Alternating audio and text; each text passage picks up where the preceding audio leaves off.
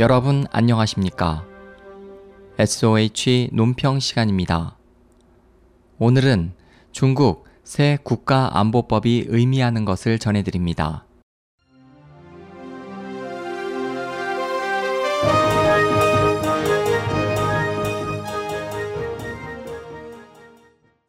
중국 전국인민대표대회에서 최근 자국 기업을 지원해주면서 동시에 수입은 선택적으로 제재하는 국가안보법이 만장일치로 통과됐다. 미중 경제안보검토위원회에 따르면 많은 논란을 부른 이 새 조항은 중국의 모든 주요 네트워크 인프라와 정보 시스템이 안전하고 통제 가능해야 한다는 이유를 내세워 중국에서 활동하는 모든 기업에 대해 중국 정부가 기업의 컴퓨터 네트워크에 접근할 수 있게 하는 것은 물론 컴퓨터 코드와 암호화 키까지 넘겨줄 것을 요구하고 있다. 중국은 보호주의에 관한 세계 무역기구 WTO 규정 중 특정 해외 기업이 국가 안보를 위협할 경우 해당 수입품을 금지할 수 있다는 예외 조항을 이용해 새 국가안보법을 만들었다.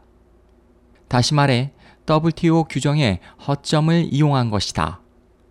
워싱턴에 본사를 둔 싱크탱크 정보통신혁신재단의 로버트 에킨슨 회장은 기본적으로 WTO는 자유무역을 위해 해외 기업에 대한 차별을 금지하는 여러 규정을 갖추고 있지만 수입품으로 인해 국가 안보에 위협이 발생한다고 판단될 경우에는 예외가 된다고 밝혔다.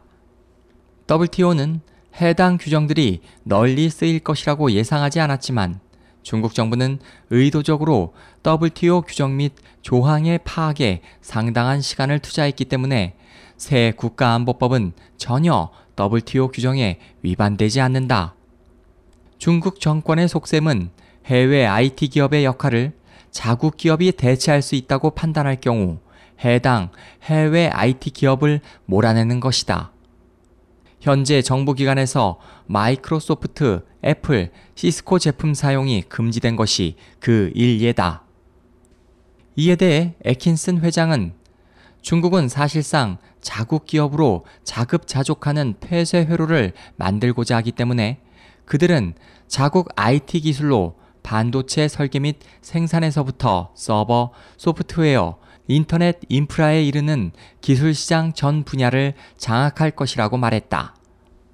중국은 또 2006년 국가 과학기술 발전을 위한 중장기 계획을 시행해 미국 기업으로부터 제품 디자인 및 거래 기밀을 해킹하는 군사 해커 시스템에도 치중하고 있으며 이 중 일부는 벌써 수년간 진행되고 있다. 데스바이 차이나의 공동 저자이자 미국의 번영을 위한 연합의 선임 경제학자인 그렉 오트리는 중국의 새로운 국가안보법으로 많은 기업은 새로운 법에 수긍하는가 아니면 중국 시장을 떠나는가 라는 선택의 기로에 놓이게 될 것이고 각국의 무역량에도 악영향을 끼쳐 전 세계가 큰 피해를 입을 것이라고 경고했다. 오트리 씨는 중국의 새 안보법은 중국 스스로가 자국의 보안 규정을 불안해하는 것을 반증하며 중국 경제도 정부에서 인정하는 것보다 훨씬 부실하다는 점을 인정하는 것이라고 분석했다. 단기적인 관점에선 중국 기업들이 새 규정으로 국제 시장에서의 경쟁력을 높일 수 있을지 몰라도 장기적인 관점에서는 시스템의 폐쇄성으로 스스로에게 해가 될 뿐이기 때문이다. 결국 중국의 새 국가안보법은 스스로의 부실함을 만천하에 인정하는 반증에 지나지 않는다.